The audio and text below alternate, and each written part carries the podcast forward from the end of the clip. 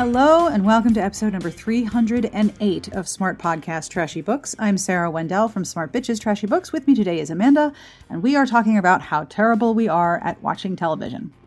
Amanda tweeted recently that she's terrible at watching TV, which is something that I've said about myself many, many times. And when I asked her about it, we started down a very long conversational route about series, storytelling, trusting the storyteller, and fearing enjoyment. We talk about investing time, energy, empathy, and attention in TV shows and watching series with another person who then holds us accountable. We also touch on the difficulties in selecting things to enjoy when there is so much to choose from. I also try to find the answers to some very crucial questions, including why does Amanda often stop watching and reading series she is really enjoying, sometimes in the middle without finishing? I know some of you just broke out in hives at the idea. Why is watching a movie easier than beginning a series in books or in television? What makes a viewer or reader fear the end of a series? What is it about hype that's a turnoff? How much did Lost screw up Amanda's ability to enjoy a TV series? And eventually, we figure out what shows scarred us for life as romance readers in terms of trusting the storyteller and also where our trope catnips and trope destroyers come from. Please note, I spoil the heck out of the 1987 Beauty and the Beast television show. I figure it's been 30 years. Wow, I'm old. But just in case you'd ever thought maybe I'll watch it, it's on DVD. When I start talking about the source of all my catnip, just stop listening because I'm going to spoil everything about that show because that show not only created my catnip but also destroyed my faith in um in, in network television. I'm sorry to say. We want to know though if you like TV shows and which ones you are always going to keep up with. We want to know if being a romance reader affects how you see television series or book series, or your interest in sticking with either medium. What shows have scarred you for life? We're terribly nosy, but you can email us at sbjpodcast at gmail.com or you can tweet us tweet at us. I'm at smartbitches and Amanda is at underscore I'm an adult. Now, would you like to come hang out with me and record a future episode? If you are going to be at Romance Writers of America National Convention in Denver, grab yourself a pen and write this down. Uh, Tower Court B, Friday, July 20th at 4:40 p.m. Bring your own wine to the Tower Court and we will be playing Cards Against Romance Tropes and I will be recording it because well, it promises to be hilarious. We're going to need people to volunteer and we're going to need people to vote and we're going to need people to just be well, somewhat raucous. So please come and join us. You can RSVP at bit.ly slash RWA live show, and I will have a link to everything you need to know at smartbitchestrashybooks.com slash podcast. I hope you can join us Friday, July 20th, 4:40 p.m., Tower Court B of the Sheraton, downtown Denver, during Romance Writers of America. Come play; it'll be so much fun. This episode is brought to you by Read Bliss. Are you looking for royal romance recommendations? The top three qualities of a great heroine? How about five unforgettable, uplifting reads? You can find all of those and more at readbliss.com your video destination for all things romance and reading. Subscribe to Read Bliss on YouTube for book recommendations, author spotlights, and more from romance novel experts and readers just like you. Visit readbliss.com and check out Read Bliss on Facebook, Twitter, and Instagram. Read Bliss. Watch, read, love. This week's transcript is brought to you by everyone in our Patreon community. Each episode receives a transcript, handcrafted by Garlic Knitter. Thank you, Garlic Knitter. Transcripts make the podcast accessible for everyone, and I am very grateful to the Patreon community for helping me make sure that every episode is transcribed completely. Thank you, y'all. I also want to thank some of the Patreon folks personally. So to Lita, Claudia, Susan, Sarah, and Laura, thank you for being part of the podcast community. If you would like to join, I would love it if you did. Head over to patreon.com slash smartbitches. You can find pledge levels starting with $1 a month, and every pledge makes a deeply appreciated difference in the show, and like I said, helps me make sure everyone gets a transcript. Are there other ways to support the show? Of course there are. Sing along if you know the words. Leave a review wherever or however you listen. You can tell a friend, you can subscribe. Anything that you do to talk about a podcast helps other people find out about that podcast. And as I'm sure you have noticed, the top ranking most showcased podcasts are usually by dudes. And I don't remember who said this, but I do remember someone on Twitter saying that a dude group of white dudes is called a podcast, and I'm still laughing about that. so, yeah, super professional I am, yes. So, thank you for hanging out with me each week, and thank you for telling other people about the podcast. Your presence and the fact that you let me into your eardrums each week is a very big honor. Thank you. The music you are listening to will be explained in full at the end of the show, but it was provided by Sassy Outwater as usual. And at the end of the show, I will also have an absolutely terrible joke. And I know how many of you like the bad jokes because, well, you email me more. It's so great. So thank you for that. All right, enough intro. By the way, intro and outro are totally words.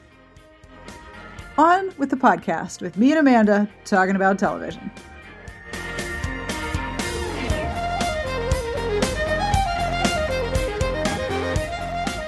So you tweeted recently that you are bad at watching TV. And I saw this tweet and I was like, oh my God, I'm not the only one. How have we not talked about this before? Or have we? And I just forgot. I think maybe we've touched on it. I know I've mentioned before that I listen to um, background noise while I'm reading or doing something else. And that's yeah. usually like mindless, trashy TV. like I work from home and of course, when you work from home, daytime TV is like court shows and like Maury and like Jerry Springer.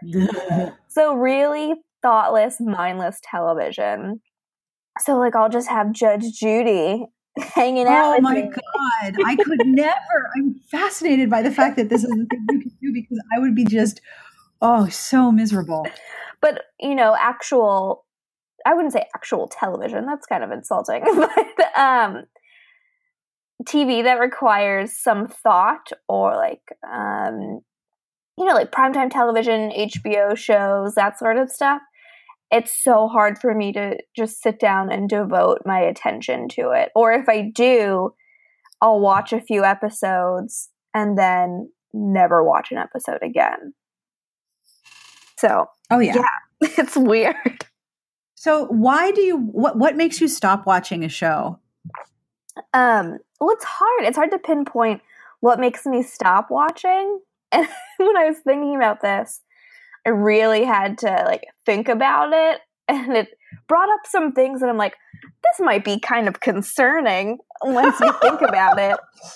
It's weird because I do this with books too. If I'm really enjoying a show, it will scare me off from, from continuing it. There's like a weird, like, I'm afraid of commitment with things that bring me happiness. Uh, um, yeah. But that's like, it doesn't translate into my life. Like, I have no problem committing to a relationship, but shows that I'm really enjoying or books that I'm really enjoying, once I start like really wanting to watch it or really wanting to read it, I'm like, uh, okay. And like, it, makes me nervous because I'm always afraid like someone will fuck up my enjoyment in the book or in the show and that'll be it. Like my good feelings i've been having about this thing will be ruined. Ooh. What um, has this happened or is this just a thing that you think is going to happen? I can't even pinpoint a thing that like has created this fear in me.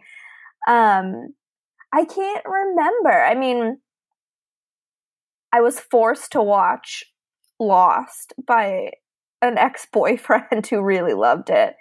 And that payoff was not worth it. um, but I wasn't super into the show.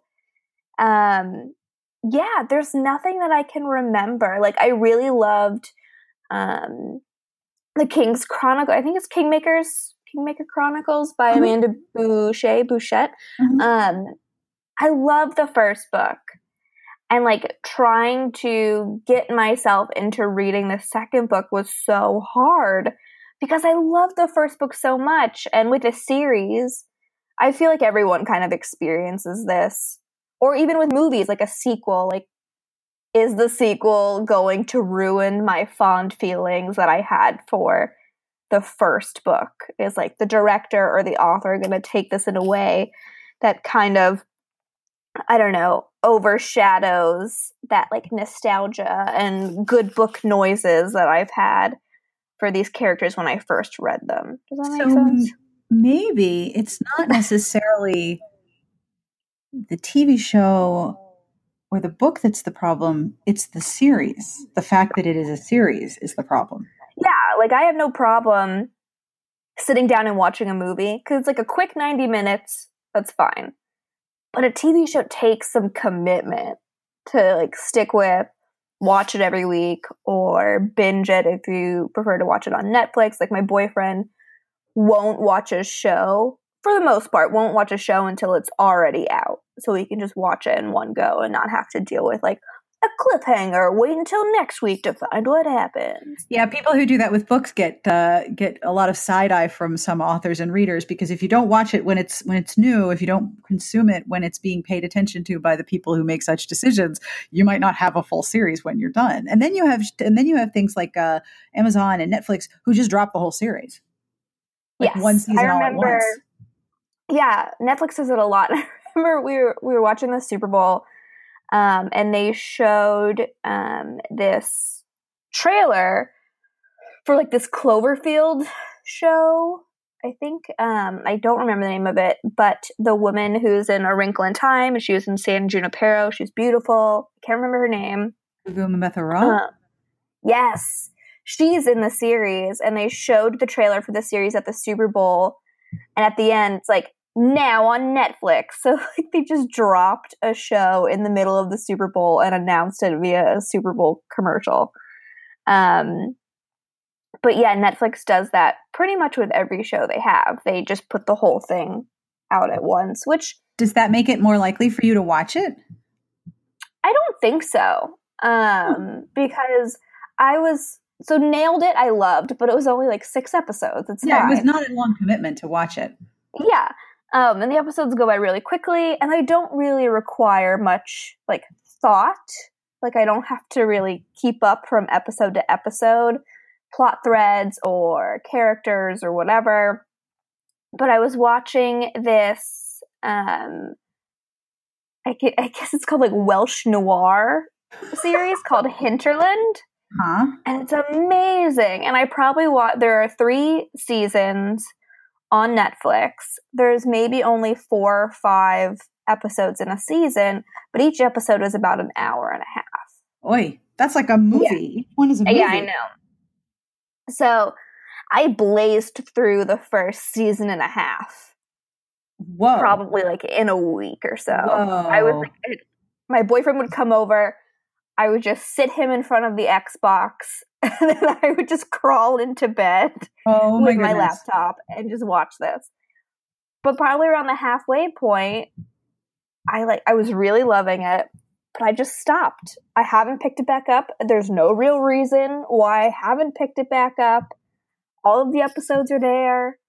Um and it wasn't like I stopped enjoying the show.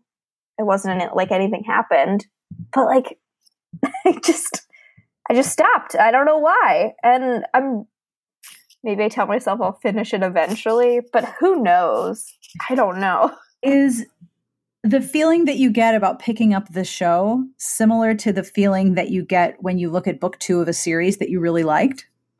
When you really liked I think book one? So. Yeah? yeah, I think so. And then there's always that I wouldn't say like fear, but like sadness that it's going to end too. Because like if you stop a book in the middle, let's say I'm just using it as an example, you kind of have like this lovely moment in time that you can preserve for the hero and heroine. you don't have to go through any of like the extra like you know two thirds or one third of the book where like shit hits the fan and everyone's put through the ringer. Um, so with a show, like if you stop it at a good point, you're like, oh, everything's fine. I don't have to worry about anything. Things can just end here, and my imagination is safe. um, it really sounds like the problem is that you don't want the series or the story to go in a direction that you don't like when you've already started liking it and you're afraid of the disappointment that will that you think may be inevitable, that if you continue with the series and it's not complete, the more you enjoy it, the more you fear being let down. Yes, I feel. so, so clearly, Lost has fucked you up for the rest of your life. And I didn't even enjoy Lost that much either. this is all Lost's fault, isn't it? God damn it, J.J. Abrams. this, this is, this is entirely due to Lost ending in a way that you found so unsatisfying. I should feel like I feel like I should give you my therapist's copay for this week. um, no, I am not qualified for such things. Um, it, one of the things that grabbed me about your tweet was that I'm terrible at watching television, and I'm really, really bad at um, starting new shows and finishing shows. But I've talked about this many, many times because I realized I don't trust television writers because I read books and because I read novels and because I read I and I'm and I'm terrible at series in books just as much as I am terrible at a series on television. Uh, I I want to know that the person or persons creating the story knows how it's going to end and there won't be any betrayal of character or and there won't be any stupid plot points just to keep going because hot damn, syndication's pretty great. And I totally understand you want syndication. Make that money, cut your check. I want to know that the writer knows where they are going. And when I g- begin to think that the writer doesn't know where they're going, or I don't trust the direction that they're going, I tap out and I'm like, nope, I'm done. I'm going to finish this in my head and it's going to be great. This is horrible. Like, I'm much happier for my own decisions, but there is a massive amount of television that Adam will watch on the treadmill. And I already know that there's some things that there's no way in hell I could watch. Like I watch uh, Game of Thrones through very selective GIF sets involving dragons. As far as I am concerned, that show is about a woman with white hair who has pet dragons, and it's great. I stopped watching it a few seasons ago, and when it comes back on, like I'll just skim through the recaps or my roommate watches it and I'll have her fill me in. And that's good enough for me. I can't do I cannot do that much violence. There is no way. Like Adam was like I'm I'm not even going to watch it when you're downstairs with the with your glasses off when I can't even see the TV. It's not even in focus. no way. And there's a bunch of shows that he watches where I'm just like I can't even handle the terrible, stupid soundtrack tension song. like, you know, in a TV, you know what I'm talking about? Like, it's a very tense moment in a superhero show. Let's play F sharp on a violin for three minutes.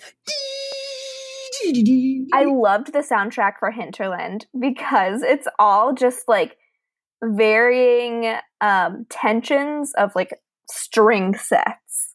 That's all it is. And it's Great. that would kill me. That would kill me. Kill me slowly. It would be bad. Very, very bad. I think that part for me, part of the problem, like I said, is not trusting that the end is a known idea. You know, that the end is not even in sight. It doesn't have to be in sight. I just have to trust that someone who is creating this knows where they're going. And this is probably largely due to the fact that I read so much romance because I know no matter how bad it gets in the book, it's going to end satisfactorily. Or if it doesn't, I have I have this website where I can talk about it. I also don't have an hour and a half to 2 hours to pay attention to a movie. Like it's rare for me to do that. The last movie that I saw, I, I hardly ever watch movies in my house. And the last movie I saw in the theater was Wrinkle in Time because my younger son wanted to go see it with me so badly and we had the best time but I had like reserved the block of time on my calendar. We had talked about it. Watching the movie was actually secondary to going to see the movie with my son. Like that was the event. Other than that, I never watch movies in my house. And I also am not like you. I can't have people talking while I'm working. I can't have the TV on. I can't have the the background noise of the television. Like I cannot. The TV is never on when I'm home by myself. Like Adam was away this weekend. I don't think I've turned on the television at all. Like it's not a thing I do. The other thing with series TV, like um, sitcoms and things that are on television, if it's a mystery, it's going to be super violent, usually against women. Like I love Miss Fisher. I have to skip the ones where women meet violent ends. That's really hard. I would really like to watch Miss Fisher's edit, an edited Miss Fisher where it's just her talking to people wearing different outfits. I'm sure there's a compilation on YouTube somewhere. Oh, I'm sure there is. Miss Fisher having outfits. But then the other thing that I don't like, especially about sitcoms, is that a lot of the humor is is very narrow. It's a very narrow definition of what's considered funny, and a lot of it relies on very toxic, racist, and sexist jokes that I don't find funny. So I'm like, this is not enjoyable. There are three total shows that aren't like nonfiction cooking shows that I genuinely like. One of them being Brooklyn Nine Nine, and even then, I wait until we have like three so that we can watch them in one evening, and then I can just laugh my ass off and have and then like talk about it for the rest of the week. Otherwise, I'm just I'm just not interested. And the other thing about Brooklyn Nine Nine, now that I think about it, is that this the character development is largely consistent. If something happens in an episode, two episodes later, that episode that thing is still true. It's not. Um, there's a word for this when you have episodes that are individual and they don't change anything. They're they're capsules, I think, is what it's called, sure, like a capsule episode. Right. And then there's con- yeah, and then there's continuity. I'm making shit up. There's continuity. When the continuity develops in a way that I find respectful and interesting, I am so on board. Otherwise, I'm terrible at watching TV because I I I am a dis this is so not my character. I am a distrustful person who doesn't like anyone else's writing. I'm terrible. Meanwhile, you are worried that the thing that you enjoy will ultimately disappoint you.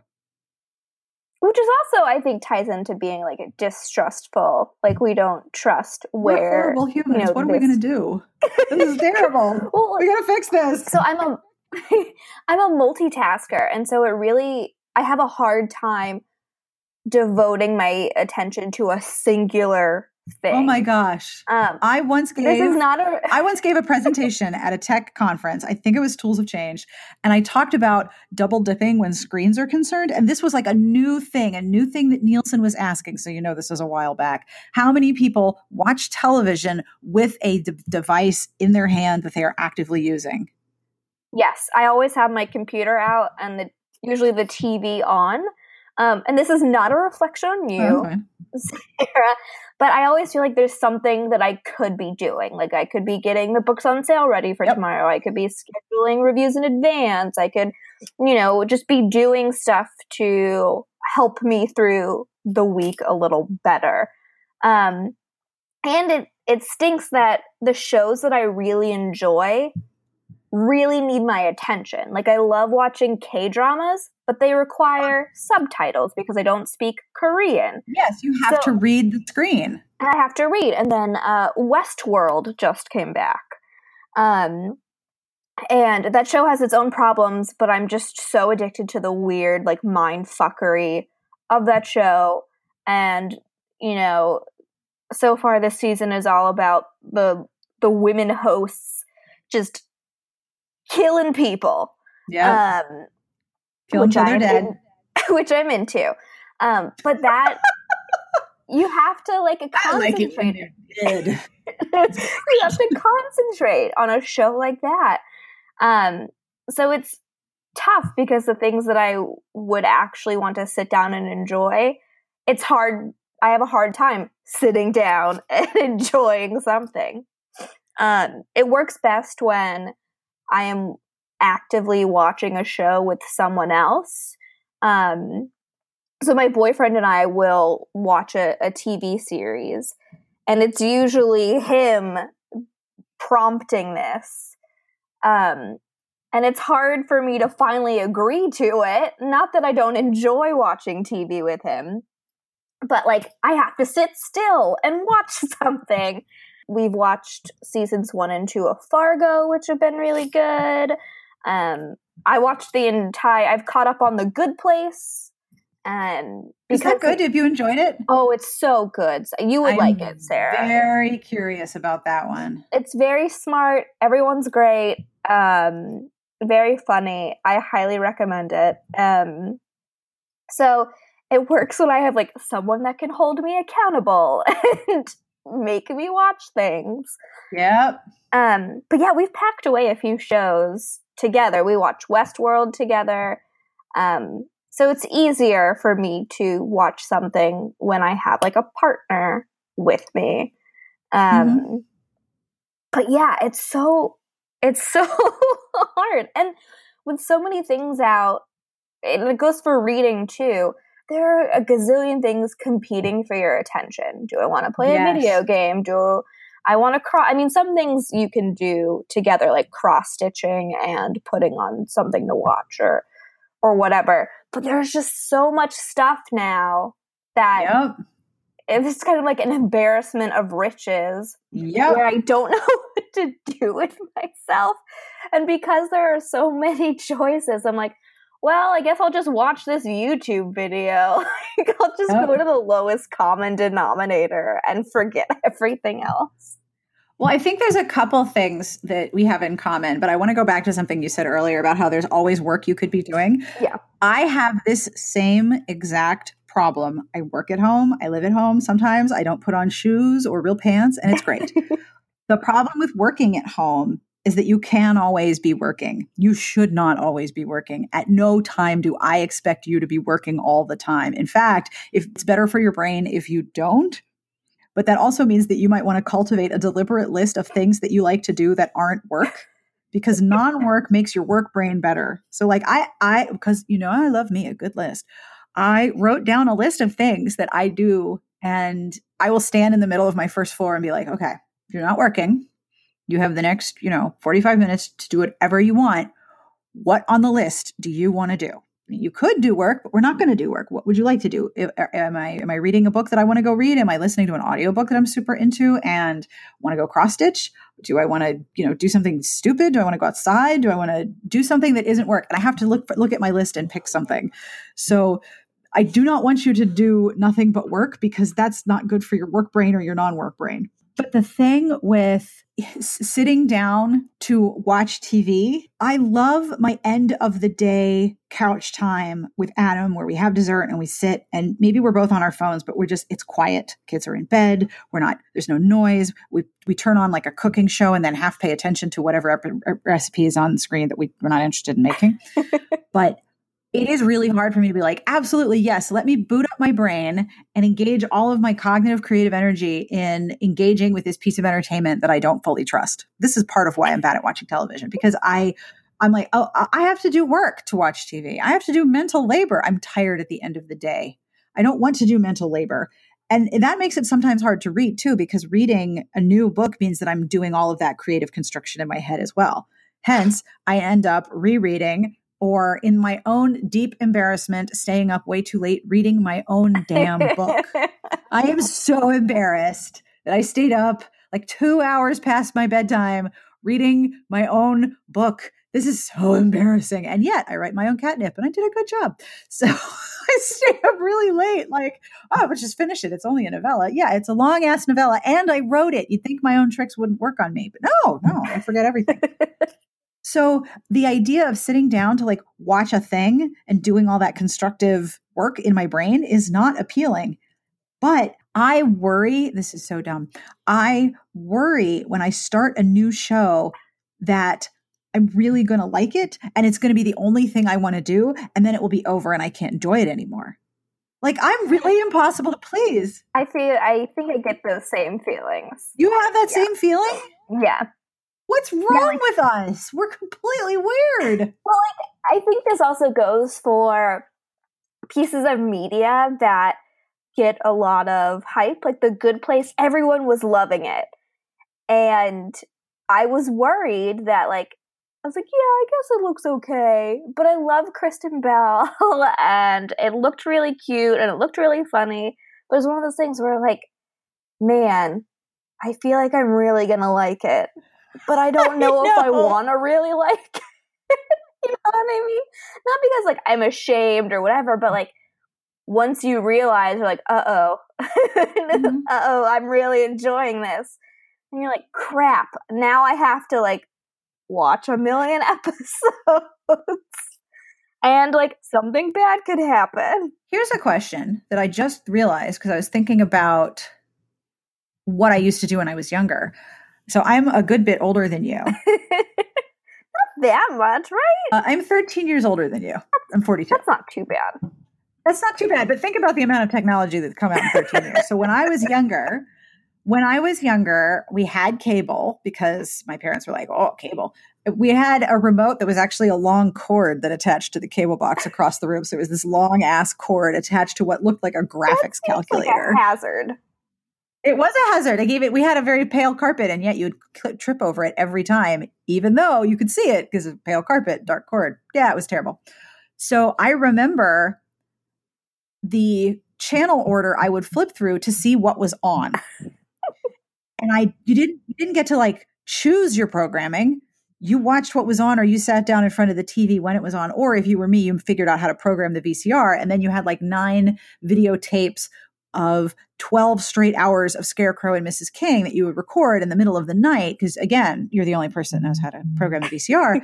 then you have 12 hours on multiple tapes. So more than 36 hours of Scarecrow and Mrs. King? Did I ever watch I them? Record, I would record things on VHS. I remember. Did you ever watch I was, them? I never watched them.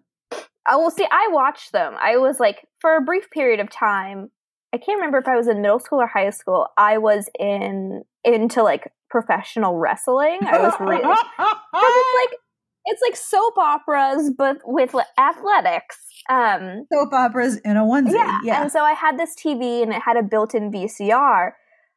Oh, I had one of those. Yeah, it was like 19 inches, right? yeah, pretty much. I had one of those. Um, and for some reason, it wouldn't record on the VHS if it was turned off.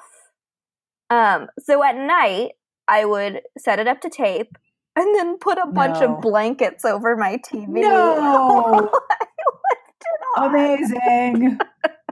I am thinking though that maybe part of the challenge for us, because I don't know if you grew up at a time when it transitioned from you watched what was on or you taped it at the time that it was on, but you couldn't watch it later unless you had physically intervened between the, t- the TV yeah. schedule and your schedule to a time when you can call up pretty much anything you want on demand at the time when you're ready to watch it. Oh, yeah. I remember when we moved to so I grew up in Fort Lauderdale, Florida until the age of 13. And then we moved to a rural area where they didn't really have cable companies. You had to get satellite because, you know, you're in the middle of nowhere. back then, satellite meant six million channels, yeah. right? And I remember when we got it, like, what? You can pause live television? And there's like TiVo? like, it blew my mind. I was like, what is this? Because before like i remember i would visit my dad on the weekends and he had like the the rabbit ear antenna to like pick up the cable. Yeah. and then there was that big thing that's like oh we're switching from antennas to like cable boxes. Your antennas will no longer work. Yeah i remember. Yep. so we went we we both at different times lived through the transition of having television available or programming specifically, even if it was movies mm-hmm. available, but you had to schedule yourself around them to a time when you can sit down and watch TV and choose from probably thousands of different things. And you end up, I think, at least in my own observation, this is tr- purely my own anecdata. I think most people end up rewatching something because the the decision fatigue of choosing between 7 million things is is very arduous. Like that that's too overwhelming for me and i don't watch a lot of things. Oh yes i have w- watched the same episode of a show. I watched i think it's season 2 of the real housewives of new jersey. I have i have watched their two part reunion oh special oh over and over and over again. I actually think i own I bought the entire season two on my Amazon account because to me it was the best season of that entire franchise. Oh my goodness. And I just wanted to have it forever. Oh my goodness, that's amazing. See, that's another thing. You mentioned uh, earlier that you like will have Judge Judy or Maury on in the background and Real Housewives. I cannot watch, how do I put this? Television? Trashy reality television. No it's not what i was going to say. I was i because there are some reality shows where i could be like okay i can watch for example master chef junior because the inherent um the, the the baseline of that story of that of that reality show on the whole is kindness. Yeah well there's no like it's not toxic it's not unhealthy. It's not people behaving like, badly as a performance art. I cannot watch that Like, yeah, I mean, honestly, behavior of the people on this screen at this moment. Um, I cannot, I cannot tune into that. And my my my sons and I got really into MasterChef Junior, and then like I was trying to explain to them why it was so funny that Gordon Ramsay was like being this gentle, coaching, parental figure of kindness. because he's so sweet. He's so nice to them, and they're so careful of each other. Like you know, the the Master Chef or other competition shows. I think it was Linda Holmes who who said that you know a lot of reality competition shows people are cast based on their own personality disorders, and that's not necessarily the case for some some reality show. In MasterChef Junior, it's slightly different. So I was trying to explain to my kids, like, okay, you don't understand how mean this guy is to grown-ups. So I found a YouTube compilation video, and my kids will like walk into the kitchen where I'm when I'm cooking now and be like, "Mom, where is the lamb sauce?" Start screaming at me, and I just die laughing because I had no idea how different the adult version is. And I realized I hate all of it. I hate I hate watching people behave cruelly and unkindly to one another um, on purpose. That one hour of The Bachelor that we watched for Elise. Oh my no! no I'm sorry, you're two right. hours, Sarah. Lest you forget, it It's two two whole hours. hours of the most horrible person being mean to other people, and then And Ari, like- who was just useless. Two straight hours of secondhand embarrassment because the Thank you. Yes, that's what it was. challenges that they put these women through for what? Like I don't understand what, What it's do supposed to prove. Like, oh yeah, I'm okay with embarrassing myself in front of millions of people. Like that's the only thing that it proves to me. Mm-hmm. Yeah, and it's it's secondhand embarrassment and people placed in situations that are going to encourage them to be terrible. And I um I can't watch it. Like I couldn't I could never get into Seinfeld and like everyone I knew loved Seinfeld. I can't do Seinfeld. I just don't. I, just don't get it. It's just not for me. I'm like all of these people are terrible. Like yes, that's the point. And no, that that is not the point. I cannot handle it. And oh my god, and then you go back and watch something that you really enjoyed and you're like, "Wow, my present self recognizes that my past self did not understand how terrible this was." Yeah, some things do not age well. No, no, no, no. But when I look at the sort of level of toxicity of what's on television, that is also going to inform a lot of my decisions. I, I feel very out of step with what a lot of what is put on TV because I don't enjoy judging other people. Does that make sense? Yeah. And, and there's a lot of constructed television, is constructed quote unquote reality television that is basically asking you to judge people. And I'm like, that's exhausting. I don't want to do that.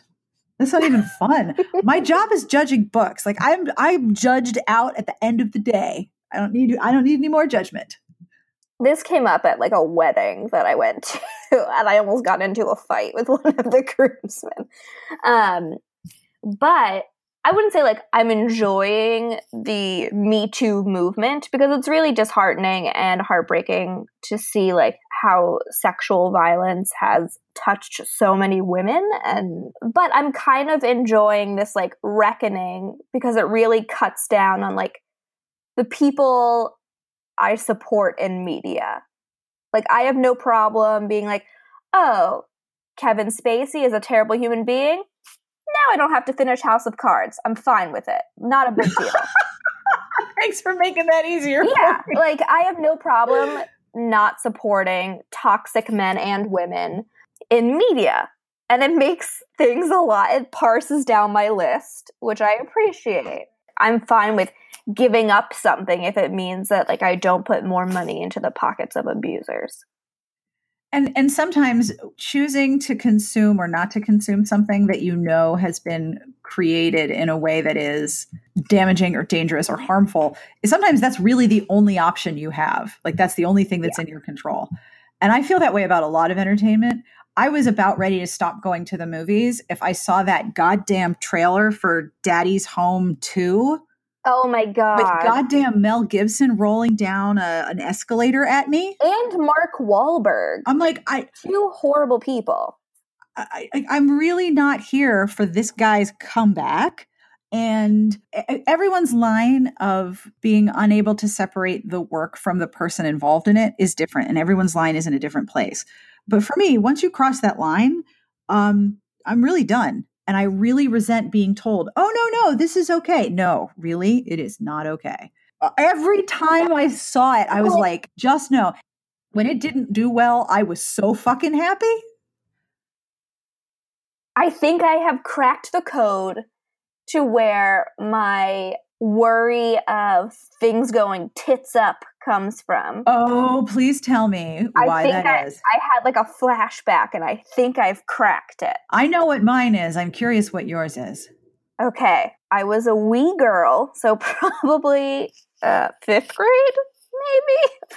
Um, and I watched mm-hmm. Buffy the Vampire Slayer. Uh oh. Spoilers for anyone, even though the show has been out for a long time.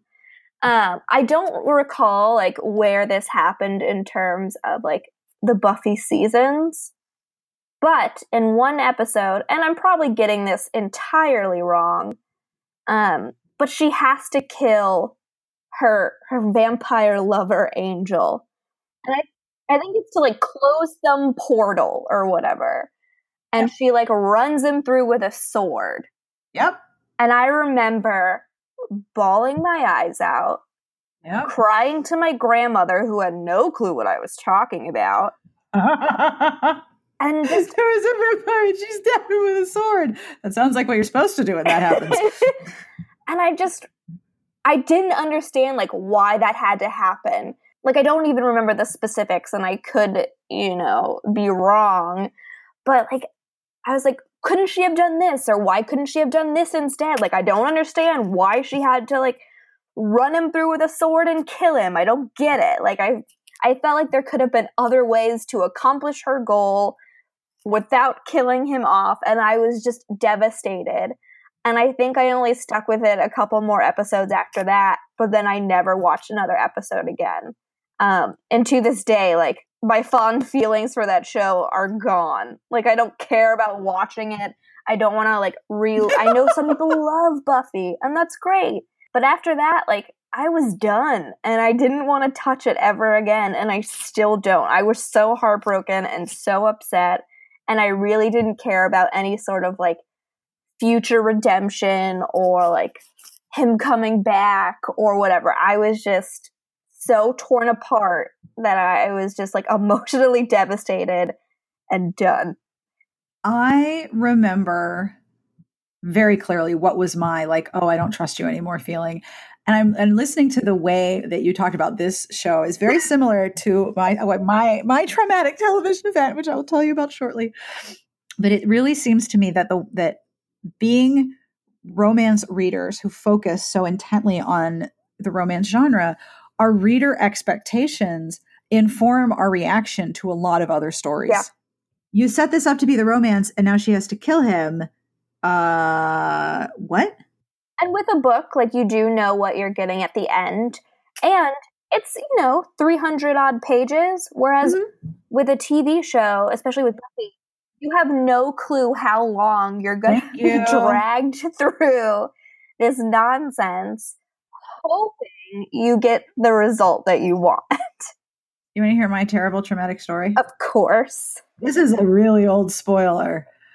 Uh yeah, this is embarrassing. Okay. So long long before um George R. R. Martin no no was writing Game of Thrones he wrote the original Beauty and the Beast TV show with with uh, Vincent and Catherine. Did you ever see any of these? Is it? I'm trying to think which one I'm thinking of. Um, I'm googling, so I I'm very visual based because you know, like I can just oh, is that the red cover with the whatever on it? Oh, you are in my brain. I'm googling. I just want to see an image. I have never watched it, but I am familiar with it. Okay, so you you know what I'm talking about. There's Ron Perlman. He's got like a he's a he's so Vincent is like a cat dude. It is yeah. never explained. Yes. And Linda, Linda Hamilton, who later went on to kill robots, yes. is Catherine. And they have this All right. If you would like to know the foundation of all of my trope catnip, you find it in this show. It is so ridiculous. So, a long, long time ago, I learned that a lot of this show is a romance, but if you read the description of individual episodes, it's all about whatever crime they're fighting or they solve mysteries. Because she works for the DA's office and he rides around on top of the subway killing people because they end up with this psychic connection where he knows how she's feeling at all times. She has no idea how he's feeling. That's unfair. So, yeah, I, am telling you, there's so much about this where I look at it now and I'm like, how did this work on me? It worked so well. Oh my God. Okay, so basically, let me give you the setup. he lives underground uh, with Roy Dotrice, who is now dead. But Roy Dotrice played his his adoptive father. He was abandoned, and he was adopted by his father, who in the show is named Father. Very convenient. and he's raised in this secret underground uh, world in the tunnels below New York City. And there's this whole society of people who live there, and they kind of dress like Renaissance fair. Yeah, look at I'm looking at the clothes right now. There's a lot of Ren Fair influence on this on these. A people. lot of off the shoulder. Oh, that's that's Catherine, right? She's wearing some yes. like fairy looking. Yeah, that's a whole other thing. When was this on? Like 1991? No, that 1991 was the animated. When was this on? 1987. Oh Jesus. Okay, so in 1987, I was 12. Now you know why this is the foundation of a lot of my. I was 12. This is when it got me. I was 12 years old. Okay. So he's abandoned. He's raised underground by the secret society she's a very very wealthy daughter of a corporate lawyer and she's sort of cruising through her life and she doesn't really have to do very much. Um, she's attacked one night because she's mis- she is mistaken for another person and these people cut up her face and toss her in the park and he finds her and brings her down into the society to heal her because he knows she's going to die. So she's all her whole face is wrapped up and all she can hear is his voice talking to her and reading to her and and nursing her for however long she's underground.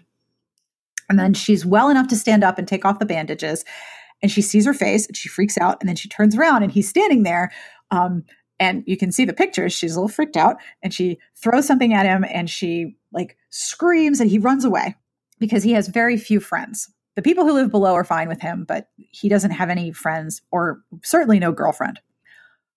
Finally, they she talks with him and he brings her back to the surface and she goes and finds a really good plastic surgeon quits her job as a corporate lawyer, works for the DA's office, like gets hired like out of the blue, just walks in and is like, I want to work for you. And they're like, uh, okay, because you know that's how jobs in the district attorney's office work. And they end up he and he realizes that he can feel what she's feeling and so she's investigating these crimes and putting herself in peril. And then there's this one stock image of him riding on the top of the subway through the tunnels to get to her to kill whoever it is that's causing her harm. And then they have like a few moments together, and then it'll be the next episode. So the the the description, the sort of obvious part of the show that the network produced is all about them fighting crime. But the show is actually a romance, except the network was so freaked out. I learned this later from a friend of mine who oh. actually spoke to George R. R. Martin about this. Oh my God. I was like dying that I had not been part of this conversation because I don't really give a flying shit about Game of Thrones. But if I had like 20 minutes with George R. R. Martin to talk about Beauty and the Beast, I would be a very happy girl because this is this is where my inner 12 year old gets this is where she gets her joy. So the network apparently was terrified of the romantic elements because he, he's part cat looking dude. Like even the first time they kiss, I think it's the end of season one, their silhouettes do it. They wouldn't even show them kissing. It's like they freeze and then their shadows kiss. I don't like and that. then they go back and then they reanimate the frame again. Like it they're so afraid of the kissing. It's the most horribly, horribly unresolved sexual tension. Okay. So I am all in on this show. Oh my God. There is tension and there's this incredible amount of nobility. And there's one episode where on Halloween, he can walk around in public because everyone's in costume. So he comes to the surface and they spend the whole night together. And it's like the most romantic thing. And he takes her like to different parts of the city under the city. So he can listen to the symphony from the grates that are beneath the symphony hall and he just sits in this big beautiful cave listening to beethoven seriously this is where all of my trope catnip comes from this show i can't even tell you so here's what happens in the show uh, linda hamilton left the show i don't know why She had robots to kill. she did have robots that she needed to kill. She needed to get her biceps in order and kill some robots. And then you know, these things happen. Someday in this life, I will have Linda Hamilton's biceps because God, does that woman have nice arms. Anyway, so she's leaving.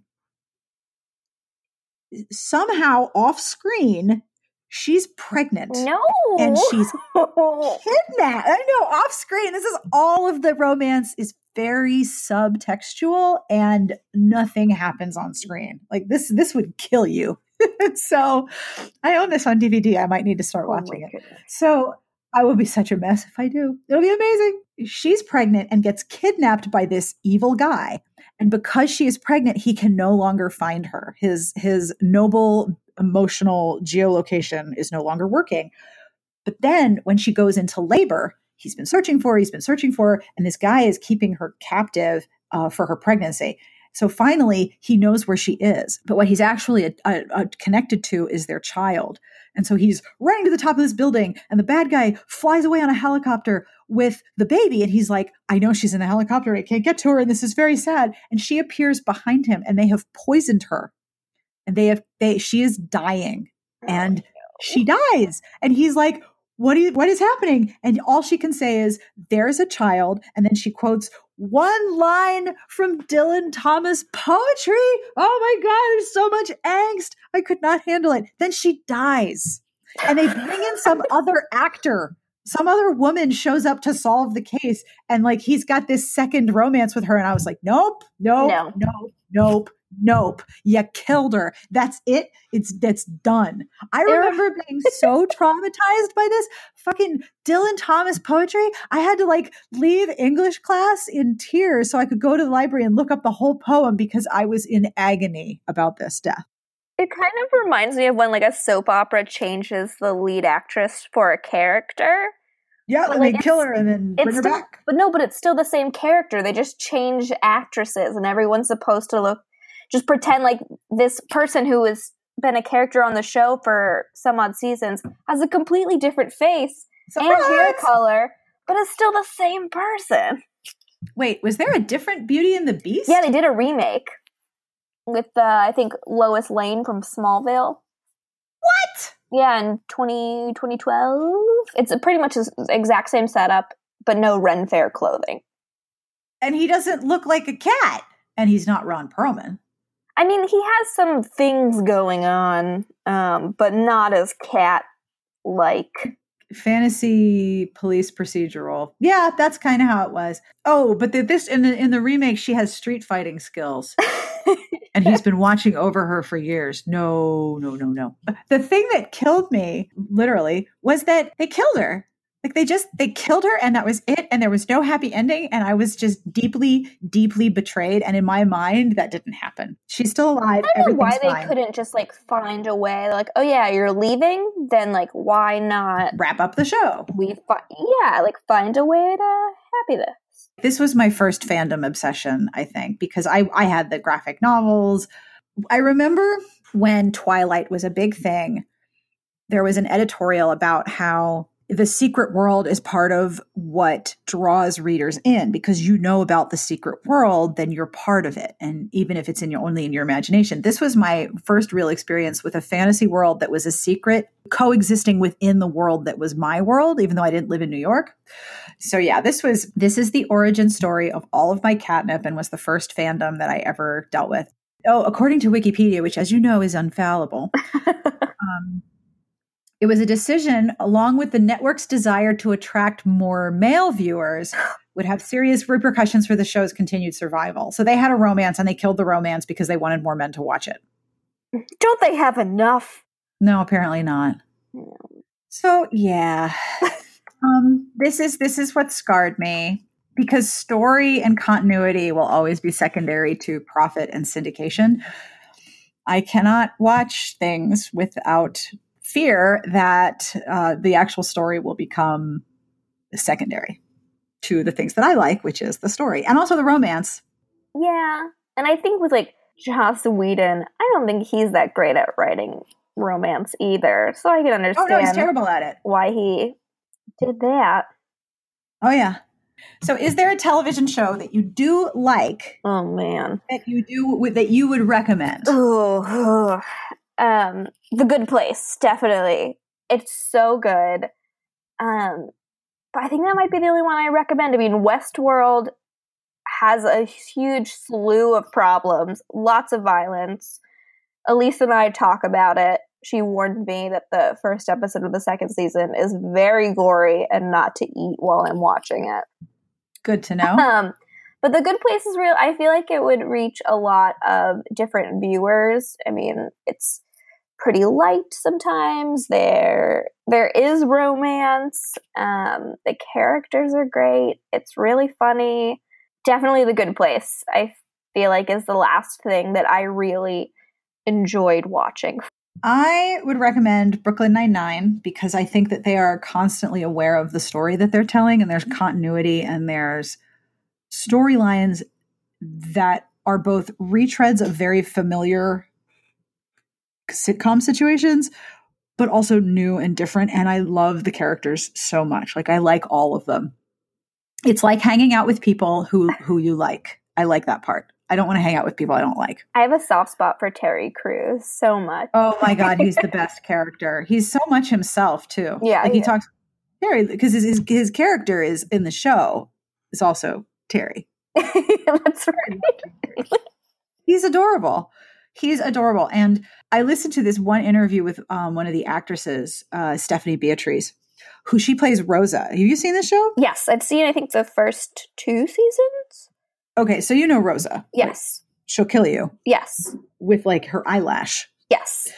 In real life, she's this like her voice is much higher and she's really positive and bubbly and adorable. Oh, wow. And I'm like, oh my God, this is amazing. So she talks about how conscious and careful they are about the stories that they're telling and that they constantly improve and change storylines and they're aware of what they're trying to do and how to make how to make the stories that they're telling better representations of what people actually look like and i and that's really hard work especially when you're on a network because the network's going to be like what are you talking about we don't want things that are different we want more male viewers and less romance so I love that show a lot. I, remember lot. there was a story that came out when uh, Stephanie Beatriz um, saw that Melissa Fumero, who plays uh, Amy, mm-hmm. got the part or was interviewing uh, or like auditioning, and she was bummed because she didn't think that they would hire two Latina actresses. Mm-hmm. Um, but they wound up doing so, and they have like photos of each other on their Instagrams where they're like cuddling in their trailers while like scrolling through their phone together. It's so cute. The other show that I love is Bob's Burgers. Oh my gosh. I love that show so much. It is like if somebody put all of the things that Sarah and Adam really love in a blender and made a show out of it. But the but the foundation of it, much like the foundation of of um MasterChef Junior is kindness and support. The the foundation of that show is that they all do care about each other.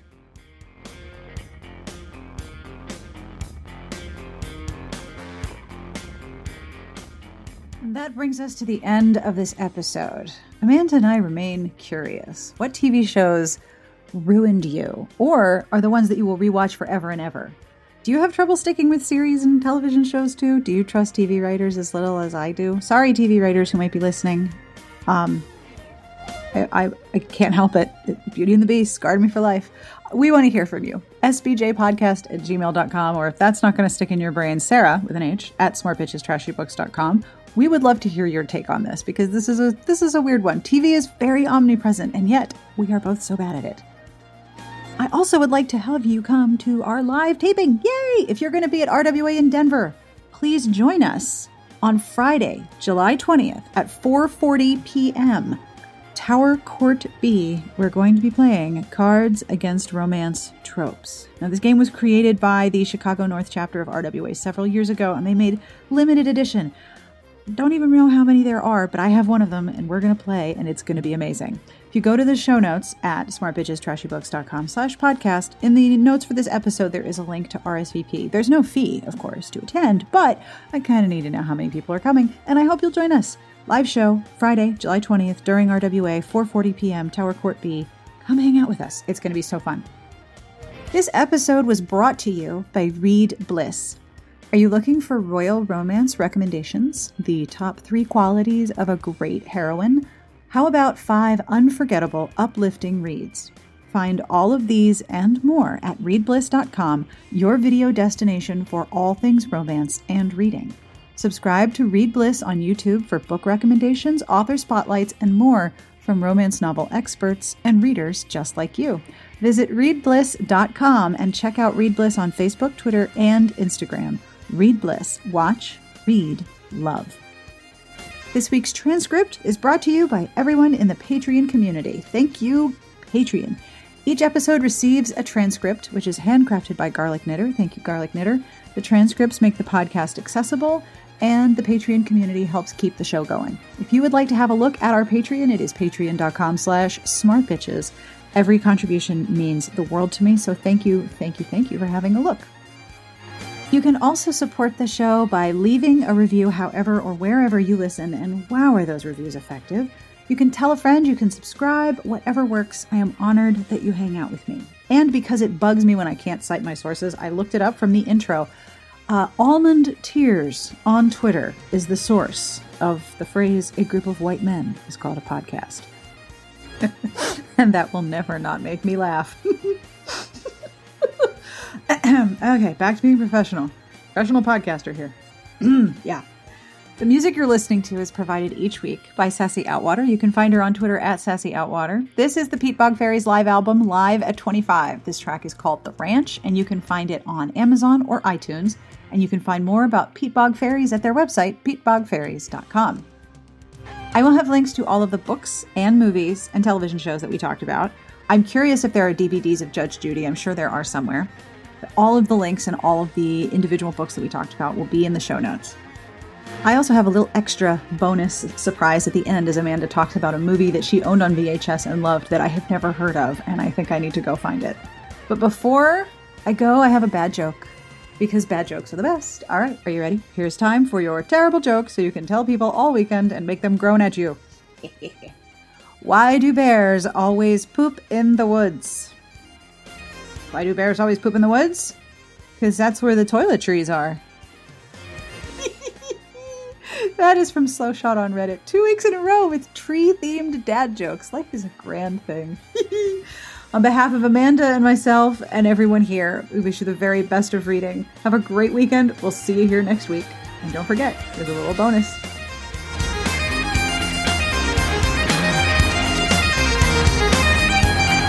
Also, total non sequitur, but while you were talking about this, yeah, it reminded me of one of my favorite animated movies that I have heard no one talk about ever. I think I'm the only one who owned this movie. it was called Happily Ever After. Um, and it's like a Snow White retelling, but the dwarves are female. Um, what? Zsa Zsa Gabor, Carol Channing, Phyllis Diller, Dom DeLuise, Malcolm McDowell, Holy crap. Irene Cara. like, these are all the voice actors. I think Tracey Ullman's in it. but it's such a weird little movie. But I feel like I'm the only one who owned this on VHS. But I, for some reason, mm-hmm. I was like, was I disappointed with this ending? And I just read the plot synopsis. It's like, no, it ends happily. Maybe I'm remembering something else.